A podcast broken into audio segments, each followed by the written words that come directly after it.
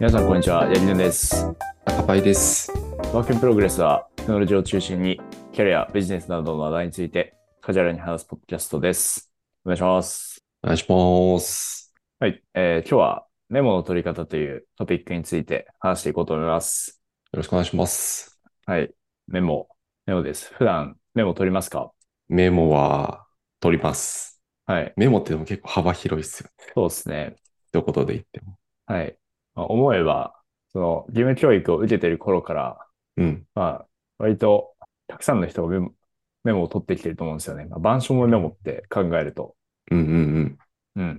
まあ、そんな、僕らとは切って、切って話せないメモですけど、うん。あんまりそのメモの取り方って考えたことなかったなと思って。いやー、確かにそうっすね。うん。それこそなんか勉強、さっきの板書の話とかだと、はい。なんか板書のやり、やり方っていうんですかね。なんかその辺の、こういうふうにノート取るといいよみたいな、なんか調べて、うんいくつかやったことあり、あるかもしれないですけど、うん。なんかちゃんとそのメモの取り方とかを、いわゆるなんかテクニック的なものはなんかあんまり意識したことないかもしれないです。うんうん。そうですよね。うん。まあ、僕も、板書をそのまま写したりだとか、うん。なんかもうめちゃくちゃ綺麗なノートをまとめてみたりとか、まあいろんなことやった記憶がありますね。うん。まああとはね、その、社会人になってからも本読みながらメモ取るとかってあると思うんですよね。うん。うん。はい。そんなメモについて、ちょっと僕が最近本を読んだので話していこうと思います。はい。で、その本がですね、Take Notes っていう本ですね。テイクノーツ。はい。 Take Notes っていう、ツンク・アーレンスという方が書いた本なんですけど、うんそのメモの取り方に、テッテルカステンっていう方法があるらしいんですよ。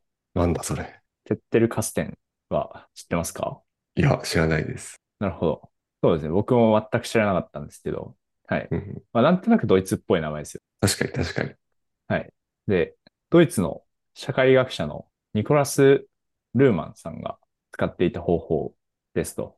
はいおうで、なんでこれ、まあ、あの、メモ界では有名らしいんですよ。あ、そうなんですね。へえ。はいはい。全然知らんかっうん。で、まあ僕がこれにたどり着いたのは、あの、オブシディアンの紹介を、ポッドキャストでしたじゃないですか。た。うんで、オブシディアンを効果的に使っていくためには、どうすればいいのかみたいな、まあ、本を読んだんですけど、うん。その中で、その背景に、このセッテルカステンっていう方法で使用されることが、あの、想定されてるみたいな、書いてあったので、はい。まあ、ちょっと読んでみたって感じですね。で、そのテイクノーツっていうのが、多分日本語訳されてる中だと、結構詳しめにセッテルカステンのついて書いてある本らしいです。うんうんうん。はい。で、テッテルカステンって、その本当に、そのニコラス・ルーマンさんが使ってたっていうだけらしいんですよね。なるほど。なのに、なんかすごい有名な方法になってますと。はいはいはい。それはなんでなのかっていう話なんですけど、このニコラス・ルーマンさんっていう人が、とんでもなく生産性が高い人間だったらしいんですね。おおで、どんぐらい生産性が高かったかっていうと、生涯ですね。生涯ー。はでい。 50冊の本を書いて、600の論文を書いたと。すごいな。はい。ちょっと、すごいですよね。確かにあんまりイメージできない数値だな。はい。イメージできないですよね。できないです。今、そのニコラス・ルーマンさん調べると、70年生きてるっぽいんで、そうですね。まあでも、20歳から換算するともう50年とかだから、1年に1冊本書く、はいプ。ラス論文も書いてるみたいな感じってことですもんね。はい。おまあ、ちょっとお、、すごいな。とんでもないですと。 で、でその人が、その、使ってた方法だったんで、こういうふうに、こう、広く知れ渡ってるというか、はい。うん。まあ体系化されてるみたいな、うんうんらしいですと。はい。で、あとはですね、もともとそのチェ、チェッテルカステン、その、ルーマンさんはう、んえっと、あの、ご存命だったのが、1922年、に27年からうん。うん。 1998年らしいんですね。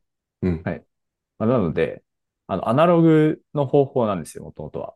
うんうん。で、まあ、その、まあノーションとかでもあると思うんですけど、バックリンクとかあるじゃないですか。うんうまあん。そういうのとかが、あの、そのカード、そのメモ1枚に、その参照のメモ番号をつけたりだとか、うんうんうん。あとそのキーワードいくつかをこうピックした、あの、インデックスノートっていう、そのメモを見つけやすくするメモみたいなものを作ってたりだとか、まあ、そういう工夫があるんですね。はい。はいはいはい。なんですけど、まあ、今はもうデジタルの時代なので、まあ、もっとやりやすくできるようになってるんですね。まあ、誰でも、まあうんう、んパソコンがあれば誰でもできるような状態になっているということで、はい。まあ、その辺とか、ちょっと考えつつ話していければなと思います。おい。はい。じゃあ入っていきますと、まあそのツェッテルカステンの中には4種類のメモがあると定義されています。うんうん。はい。で、まあ一つずついくと、フリーティングノーツっていうもの。これ走り書きメモ。日本語だと走り書きメモです。うん。はい。で、あこれは、まあ本当に走り書きですね。な、何でもいいので、まあ、とりあえず、その、頭に思い浮かんだ思考とかを、まあ、ただ書き留めておく。で、後から見返して思い出せるようにするみたいうんうんなイメージでうすんね。はい。はい。ものですと。で、次が、えっと、リテラチャーノーツ。で、これ文献メモです。はうい。んうんうん。でこれは、まあ僕らが本を読んだり、講座を聞いたりして取るメモをイメージしてもらえばよくて、うんうんうんはい。まあそういう文献を読んで、なんか思ったこととか、なんか心に残った言葉とかをまあ書き留めておくメモですうんうんうんはい。はい。で、え三つ目が、パーマネントノートと呼ばれてて、うんうんこれが永久保存版メモです。おーはいで、え4つ目がストラクチャーノーツになってて、これがインデックスで、だってなんかうんうんメモを見つけやすくするメモみうんたういなんうんはいものです。はい。で、えーっと、まあ、4種類メモを上げたんですけど、このセッテルカステの仕組み自体は、このフォーカスは有用なパーマネントノート、永久保存版のメモを蓄積することを中心に考えられてます。うんうんうんうんうんなので、そうですね、パーマネントノーツがあの最重要です。うんうんうんはい。で、じゃあもうちょっとその一つずついきますとうん、はい。そうですね。まず最初の走り書きメモなんですけど、フリーティングノーツ。これは、あの、もう本当に何でもよくて、だから、あの、まあ、アプリのなんかメメモっぽいものを使ってもいいし、それこそポストイットに書き留めてもいいし、うんボイスメモ使ってもいいし、みたいな形式は問わないです。うんで、ただ、その重要なことがあって、うんと、まずは、あの、ある程度まとめるっていうことです。なので、ほうほはい。まあ、いろんな場所にあると、後から整理しづらいですよね。ううんうんうんはい。うん確なかのにで、はい、ある程度まとめておくことは、まあ、まあ、重要です。はい。うんうんうんで、あとは、その、整理するっていうのも重要です。後で整理するっていうのも重要です。はい。うんで、これなんでかっていうと、その、本当に、あの、書き、走り書きなので、放置しておくと価値が減っちゃうんですね。で、価値が減るっていうのは、その、まあ、わかんなくなっちゃうんですね、自分が。うんはい。ど、どんな時、どんな背景でこれ思ったのかとか、その、わかんないですよね。うんはい忘れちゃいますねはい。なので、できるだけ早く、こう、見返してまとめて、まあ、やっぱ、そのダメな、別に大したことないメモだったわっていうふうに捨てるとか、うんあとは、まあ、どこかその他のそのパーマネントノーツにもうちょっと深めてまとめていくとか、っていうことをするのが重要ですと。まとめるってあれなんですかねなんかそのあそのある程度まとめるっていうのははい。なんだろうなメモ残す場所例えばなんか付箋だったりパソコンアプリのメモアプリだったりはいっ。ていうのは、とりあえずなんか一箇所の、例えば付箋だったら付箋にまとめるとか、はい。そういうイメージです。あ、そうです、そうです。はい。うんうんそうですね。なので、あまあ、こんなことする人いるかわかんないですけど、そのアプリもメモアプリなんか複数使ってみたりとか、うん。はいはいはい。はい。そうですね。付箋をあちこちにペタペタ貼ってみたりだとか、うんうんうん、まあそういうのやめようよって感じだと思います。なるほどなるはい。まあ、フリーティングノートってまあこんな感じですね。うん。まあ、なんか日々の中でもう、はっとなんか思いつくことありますよね。なんか、ありますね。なあんるかわたまにはっと名言思いつくこととかありますよね。それある。 あるんですか名言思いつくこと。名言思いつくこと、これ名言かわかんないですけど、はい。その、ありますよ。マジっすかはい。ないですか逆に。名言とかあるかな、はまあ格言っぽい言葉思いついたりしないですか、い、や、あんまり自分で思いつくとかないかもしれないな。でもそれで言うと、例えばなんか、はい。き記事とかポッドキャストとか聞いてて、はいあ、なんかすごいいいこと言ってるなみたいなのはあって、そういうのはなんかメモとかないと、はいあれ、そういえば、あの、あの時、あ、あそこでこういうこと言ってたけど、なんだっけな、みたいな思うことはたまにありますね。そういう時にちゃんとメモってると、はい。自分やるじゃん、みたいなこと思いますけど、はい。なんか自分で格言思いつくとかあったかああ、なるほど。なるほど。あとうんは、その、行き詰まってる時に散歩してたりして、ふっとアイデアが思いつくこととかありますよね。な。あ、それはありますね、確かに。はい。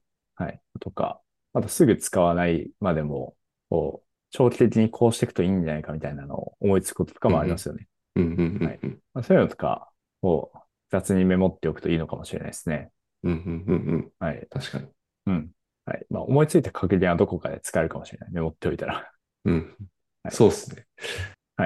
あっていうのはフリーティングノーツです。はい。うんで、えー次が、リテラチャーノーツに行きます。文献メモです。はい。うんまあ、これも、まあ、これは、あの、さっき話したような、板書の取り方とか、まあ、そういう話にちょっと近いですよねうんうんまあ、多分その日常で勉強するってなると、これが一番よく使うんじゃないかなっていう気がします。そうっすよね。はい本読んだりとか、まあ、論文も読んだりとか、論文、うんうんうはい、ん。まあ、まあブログでも、うん。文献読む機会って結構多いと思うんですよね。確かに多いっすね。はい。まあ、それこそまあ、ポッドキャストとかも、まあポッドキャスト大体何かやりながら聞いてますけど、うん。まあ、近いものですよね。うんうんうん。はい。でも、ここなんか、あの、いくつか tips があります、実は。はい。うん。お、なるほど。ので、ちょっと話していきます。で、えー、1個目が、内容そのまま書き写すんじゃなくて、うん。自分の言葉で再構築することおー。らしいです。はい。まあ、僕とかは、その、本読んで、こういいこと言ってるなとか、まあ、学んだことを、こう、引用の形でメモに残していくっていうことが、まあ、多いんですね。うんうんううん。ん。で、まあ、そこの下に、こう、自分なりの理解を書いてみたりだとか、あと、まうんうんあ、書簡書いてみたりだとかっていうのを、まあ、やることが多いんですけど、うんまあ、。それもどうやら一つの形のようでうんうすね。んうん。うん。うんうんうんまあうん。ほ翻訳っていうか、はい。まあそういうことをしていきましょうっていうのが書いてあります。はい。うんうんううんん。それはあれなんですかね。やっぱ記憶に残りやすいとか、そういう感じなのか。その自分で再解釈するというか、うん。そのフローを踏むことによってはい。記憶に残りやすいとか、その辺がメリットになる感じですかね。うんそうですね。ここは、なあんまりその記憶の残りやすさとかっていう理論はされてなくて、うん。うんはい。で、ちょっと引用があるんで読むんですけど、うん。うん。えっと、あるテキストから私たちがアイデアを抜粋するとき、それはもちろん他人の理論の一部であるアイデアであり、特定の主張を裏付けるものです。だからこそ、これらのアイデアは自分自身の思考、つまり、セッテルカステの中にある別の文脈に組み込む前に自分自身の言葉に翻訳しなければなりませんということで、なので、まあ、うんそのままこう引用してくるだけだと、その中の、まあ、その、まあ、他人のアイデアであったりだとか、その特定の文脈の中にだけ生きるものだったりしますと。うんうんはい。なので、一回その自分の中で解釈して、自分でそのアイデアを使えるような形にあのしておく必要があるっていうようなことですかね。うん。うーん。なるほど、なるほど。はい。なので、まあ、これとかもちょっとパーマネントノーツを意識してるというか、うん。うん。まあ、読んで終わりじゃな確くかて、こう自分でもう一回まとめるんだよっていうのをあの意識してる感じはしますね。うんうんまあ、そうですね。まあ、とか、あとは、その、もうすでにあるメモうん。うんうんセッテル、自分のセッテルカステン内のメモとのつながり考えてリンク貼ってみるとか、うんうんまうあ、ん。ちょっとその周辺知識調べて追記してみるとかっていうのも、あの、含まれるかなと思います。ああ、確かにそうですね。はい。ああ、確かにそれはありそうですね。周辺知識調べてみると。はい。まあブログとか引用されてたらブログも当たってみるとかね、うんあるかなと思います。はい。で、それが1個目の tips ですね。tips っていうか、ううんん、うん、ポイントですね。はい。はい。で、2個目が、えー一時分点に当たることを意識するということです。はい。うん。おう。一時文献にあたる。はい。そうですね。で、その文章の中では、その教科書とか、まあ教科書って二次文献と、に入ってるらしいんですよ。その教科書とうか、ん二次文献。まあ、二次文献って僕の中のイメージだと、なんかビジネス書とか、うんはい。まあ、ちょっと優しめの入門書みたいなイメージなんですけど、うん。うん。うん。まあそういうのとかは、まあ、入り口としてはいいいいんだけど、それだけだと、その自分で取捨選択する力が養われないよねっていうのが、まあ、書いてありまして、おはい。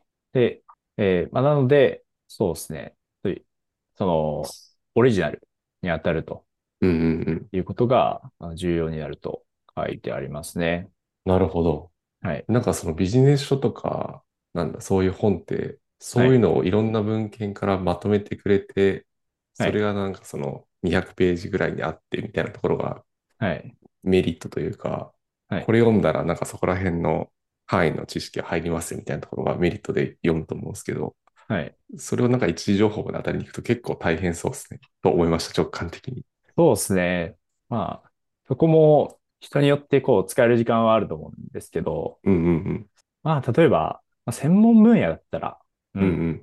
まあ例えば統計、統計だったら、その、まあ世にいっぱい統計入門みたいなやつってあると思うんですけど、うんうん。はい。まあそうですね。まあ僕も統計の専門家じゃないから怒られるかもしれないけど、まあそれじゃなくて、あの、あの、統計学入門みたいな、まあちょっと一段ガチめな書籍に当たることとうんかうん、うん大事なんじゃないですかね。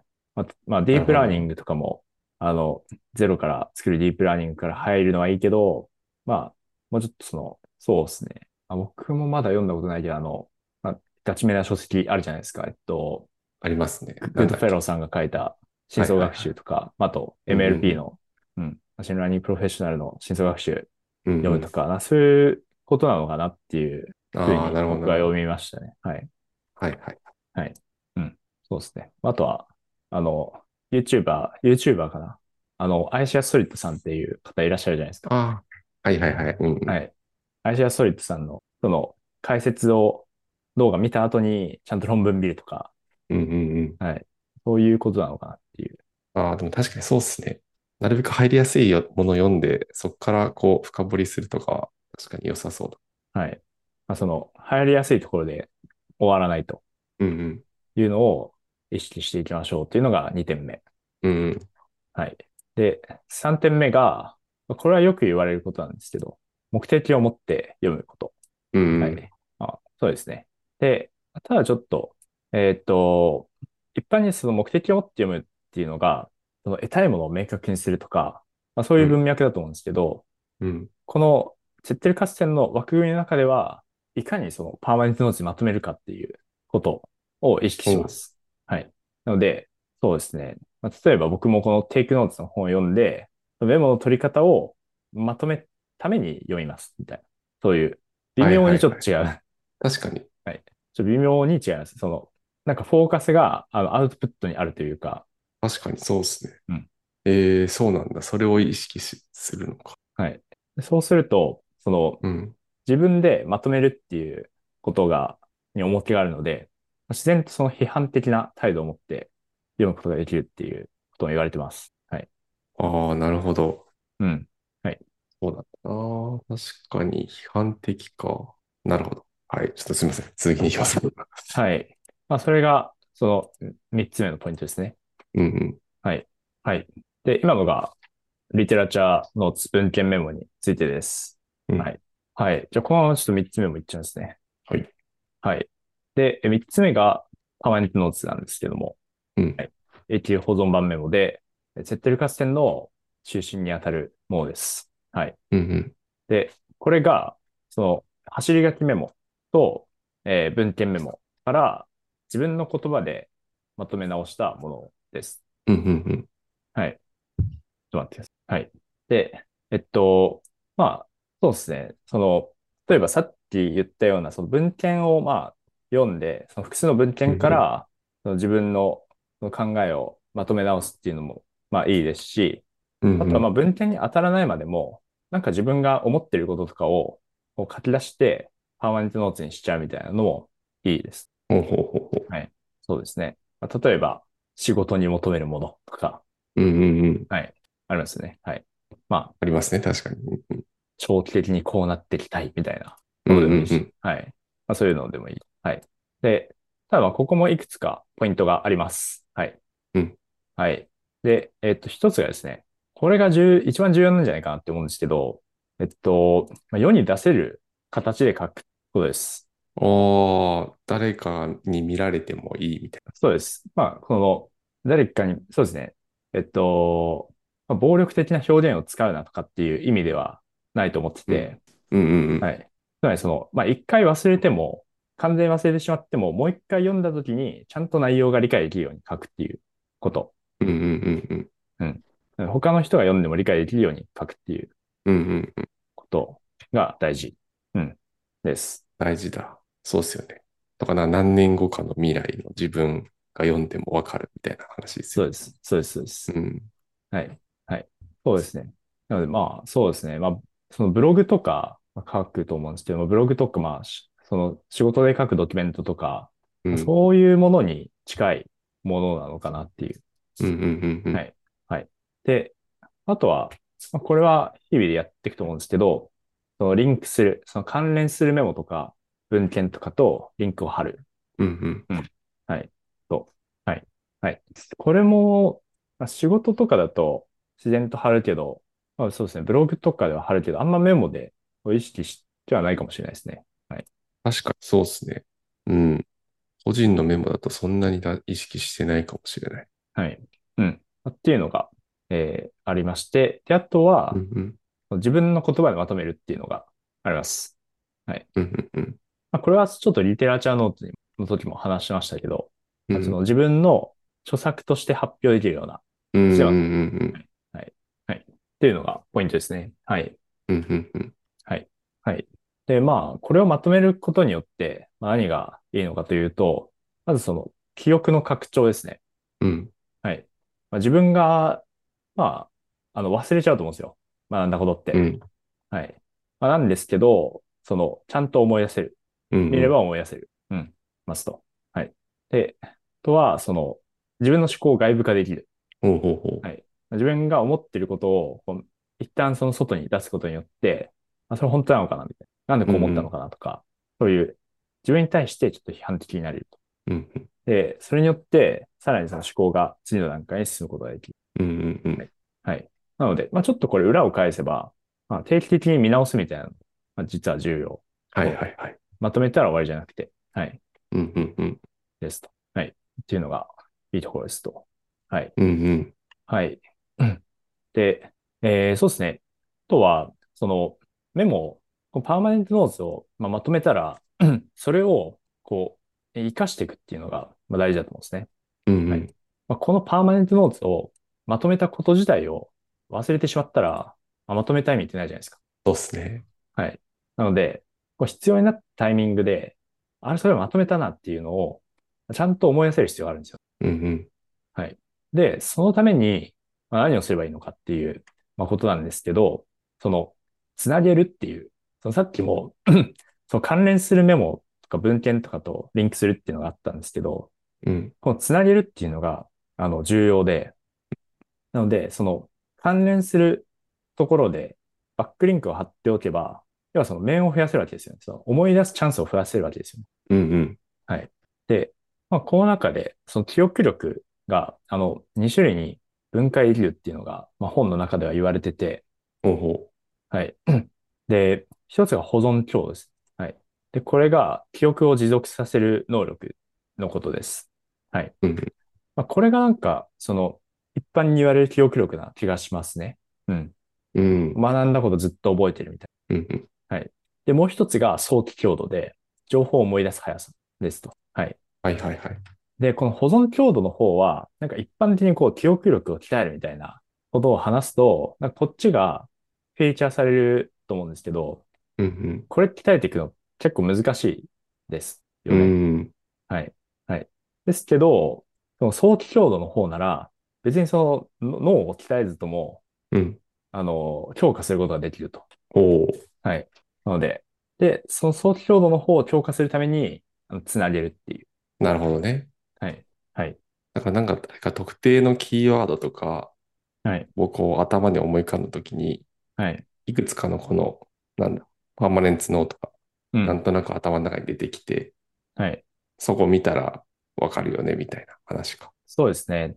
まあ、なんか、まあ、必ずしも、その、自分の頭の中だけで思い出せる必要はないと思ってて、うんうん。検索でもいいわけですよ。うんうん。だから、ちゃんとその、自分が将来的にこういうキーワードで検索したくなるだろうなっていうのを、まあ、考えて、ちゃんとそれをタグで貼っておいて、それめっちゃわかるわ。はい。そうで確すかねにそれ重要っすよね。はい。自分どういうキーワードで検索するかみたいな多分自分が分かってるから、そうですそねれで引っかかるようになっとく、引っかかるようにしとくっていうのはめちゃくちゃ大事な気がするな。確かはに。い。そうですね。なので、そのけ適切なキーワードを振っていくっていうのも重要だし、あとは、まあ別にちょっとキーワードが逸れてても、そのあるテーマに関連するところには大体そのリンクが貼ってあれば、まあ、そこのメモにはたどり着けると思うので、うんうんうん。なので、そのリンクをあの関連するところにちゃんと貼っておくっていうのも、まあ重要。うんうん。で、まあ、そうですね。ちょっとつなげる行為自体は、その思い出さす、思い出す力を、こう、なんだ、そ、外側で強化するっていうことの他にも、うんまあ、それ自体は重要な思考過程だっていうのも、あの、この本の中で言われてて、うんうん。はい。で、まあ要はその、つなげるって、こう全体の構成が頭に入ってないと、わから、できないわけですよねううん。ん。そのどんなメモが自分のその、その永久保存版のメモの中にあるのかっていうのを考えとかないとできないわけですよね。うんうんそうすると、そのいっぱいあるメモの中で、これとこれは関連するんじゃないかと考えるのは、まあ、まあ、もちろん思考ですよね。うん。確かに。とか、あとはそのさっき言ったそのメモを、どんなメモあったかなみたいなので、振り返るきっかけにもなるので、うんうん。そういいった意味でも、こう、ちゃんとつなげるっていうのは重要だっていうことは言われてます。んうんうん。はいはいはいはい。そうですね。はい。で、最後はまあ、ストラクチャーノースってまあインデックスなんですけど、ここはあんまりまあ触れるところは特にないかなと思ってて、はい。うん。まあ、そうですね。メモの数が増えてきたら、まあ、ちょっとその、とりあえずメモを探したいって思ったら、このメモを見ればいいみたいな、インデックスを作っておくと、あの、より効率的に探せるかもしれないみたいうんな感じですね。はい。そうですね。まあ、今はデジタルで、あの、検索とか簡単にできるので、うん。うん。はい。まあ、っていうような感じでした。はい。ありがとうございます。うんうん。なんかこれ永久保存版、まあ、パーマネンツノートが最重要ってことだったんですけど、はい。このなんかメモを残す流度というか、はい。どれぐらいの単位でこのメモを切り出していくのがいいみたいなのって、うんなんか言及されてたりしますかあ、これ特に言及なかったかなって思ってて、うんうん。あ、ほん、そうですね。まあ、ただその、ちゃんと文献として世に出せるとか、うん。うんうんうんあとはその、少なくとも、その論文とか著書の一部になるくらいのうん。流動感なんで、うんうん。まあ、なんか、こういうことを思いついた。えーで、この時はこういう文脈で思いついたみたいな、こう、二言三言でまとめるっていう感じじゃないのかなっていう感じがします。ああ、確かに確かに。そうですよね。はい。なるほど、なるほど。うん。だからある程度、すごい細かいところじゃなくて、まあ、ある程度、少し広いトピ、トピックというか、はい。広い範囲で一つのそういうメモ、パーマネンツノートを作っとくみたいなイメージですか。そうだと思いますね。はい。うんうんはい。そうですね。まあだから、機械学習系だと、まあ、なんだろう、例えば、その、別にその、PyTorch の使い方とか、そういうテーマでもいいわけですよね。はうい。ん。うんうんうん。まあ、確あかにとはもう、もっとモジュールで分けて、はい。PyTorch で、なんかのネットワークを組む方法うんとうんかうでもんいいし、はい。確かに確かに。まあ、そうですね。そういう感じか。ブログ ML かける Office とか。そうですね。ブログかける流度っていうのは割とイメージしやすい気がしまうんす。うんうん。はい。確かに確かに。うんうんうんうん。いや、なんか、あありがとうございます。あとなんか思ったのは、はい。結構やっぱりリンクさせるところとかが肝なのかなって思ってて、はい。なんだろう。メモを書くのと同時に、こう、過去のメモにも意識を張ることによって、はい。なんかメモ書いてる、アウトプットするんだけど、同時になんかインインプットもできてるみたいな、はい。そういうなんかループが回りそうで、なんか良さそうと思いました。そうですよね。うん。その、つなげない、やっぱその、読んだ文献とかも忘れてっちゃうと思うんですよね。うんうん。うん。僕も実際あるんですよね。こう、この文献読んだ気がするけど、どこにあるかわからないみたいわかる。確かに。な。うん。なので、適度に、そうですね。適度にこう、つなげていくっていうのは大事かなと思います。確かに確かに。あとは、ちょっと個人的には、ちょっとそこのつなげるっていうのも、つな、あの、つながってくるんですけど、あのうん、読んで終わるみたいなのが結構多くて、うん。うん。その、テッテル合戦の枠組みの中だと、読んで、読んで、その先に、その永久保存版のメモをまとめるっていうのが、まあ、最も大事なんですけど、読んで終わっちゃうっていうのが、あ、めちゃくちゃ多かったなっていうのを思って、それはめっちゃ多いな、僕も。はい。まとめるまでなかなかやってないもの多い気がしますね。うん。でもまあ、よ、4まとめるとこまでが読書っていうことですよね。そういうことですね。だからもはう書いてあったように、アウトプットするために読む。はい。パーマネントノーツに保存するために読む。はい。確かにな。なんか本とかは割と、なんだ、ちゃんとまとめとこうと思って、はい。僕のノーションでメモ取ってるんですけど、はい。なんか本は割とまとめたりするんですけど、いわゆるなんうかん記事とか、うん。なんかツイッターとかでちらっと見かけたスライドとか、なんかそういうのってパラパラ見て、はい。ななんとなくブックマーク保存して終わりみたいなこはとがい。お、多いんで、はい。なんかその辺は改善の余地めちゃくちゃあるなと聞いてて思いました。そうですね。はい。まあ、家に帰るまでが遠足と同じようにね。そうね。はい。パーマネントノートに書くまでが、はい読書、メモ書きっということで。てことですね。はい。お後はよろしいよ うで。はい。はい。じゃあ、そのところでしょうか。はい。はい。はい。じゃあ、ランダムの方に行きますか。はい。 And now, a short commercial break. エンジニアの採用にお困りではないですか候補者とのマッチ率を高めたい、辞退率を下げたいという課題がある場合、ポッドキャストの活用がおすすめです。音声だからこそ伝えられる深い情報で、候補者の興味・関心を高めることができます。ピトプでは企業の採用広報に役立つポッドキャスト作りをサポートしています。気になる方はカタカナでピットパと検索し、X またはホームページのお問い合わせよりご連絡ください。はい。なんか、気になることありましたか気になるところで言うと、最近あの、アップルの製品発表会があって、ありましたね。ついに iPhone にうん。 USB Type-C が来るっていう。 来ましたね。はい。いやー、なんで僕も買っちゃいました。お、マジですか。買ってしまいましたね。結構高い気がするんですけど。いやー、高い。はでもい。高いですけど、あれ、あれなんですよね。まあ、円で買うと高い。なんか、価格据え置きでしたよね、確か。からない14のです時と。そうなんですか。据え置きだけど、はい。ドル円の影響で、はい。日本で買うとめちゃくちゃ高いみたいなるほど。な。まあでも、はい。お布施するかと思って買ってしまいました。今までは何はいを使ってたんですか僕、iPhone 12、12の12ミニを使ってて、はい。割と、もしかしたらミニ出るかなと思ったんですけど、はい。まあ出ないよねって感じで、多分もう一生出ることはないから買えるかと思って。なるほど。でも、新しめですよね。12も。あー今まで出たの新しい 15? 15ですね。だから、はい14、13、12。3年前ぐらい。はい。どうなんですかねみんなスマホ変えるサイクルどれぐらいなんだろなんですかね。なるほど。でその、もうミニから移行するかっていうのと、USB-C で引かれて買ったう。ってそいうっすう。ね。そうっすうんうね。ん。ということですね。高パイさん、その買った高パイさんに言うのちょっと申し訳ないなと思うんですけど、ちょはい。僕はちょっと USB-C ぐらいじゃテンションが上がらなかったっていう。それはめちゃくちゃわかりますよ。2年遅いよみたいな。はい。ね。僕はずっとタッチ ID を待ってるんですよね。タッチ ID なぁそれは確かに。はい。あれもなんか去年あたりからもう次に来るかみたいな、なんか言われてた気がするけど、はい。全然来ない。全然来ないですね。うん。うん。タッチ ID 全然来ないですよね。あの、iPad とかはタッチ ID じゃないですか。今。ああ、確かに確かはい。とか、できないことないと思うんですよ、 絶対。に。そうっす よね。やろうとはできるはずなんですけど、はい。うん。なかなか来ないです。うん。カメラばっか強化しちゃって、確かに。みんはないカメラすごい強化してくる。もうそこしかないのかな。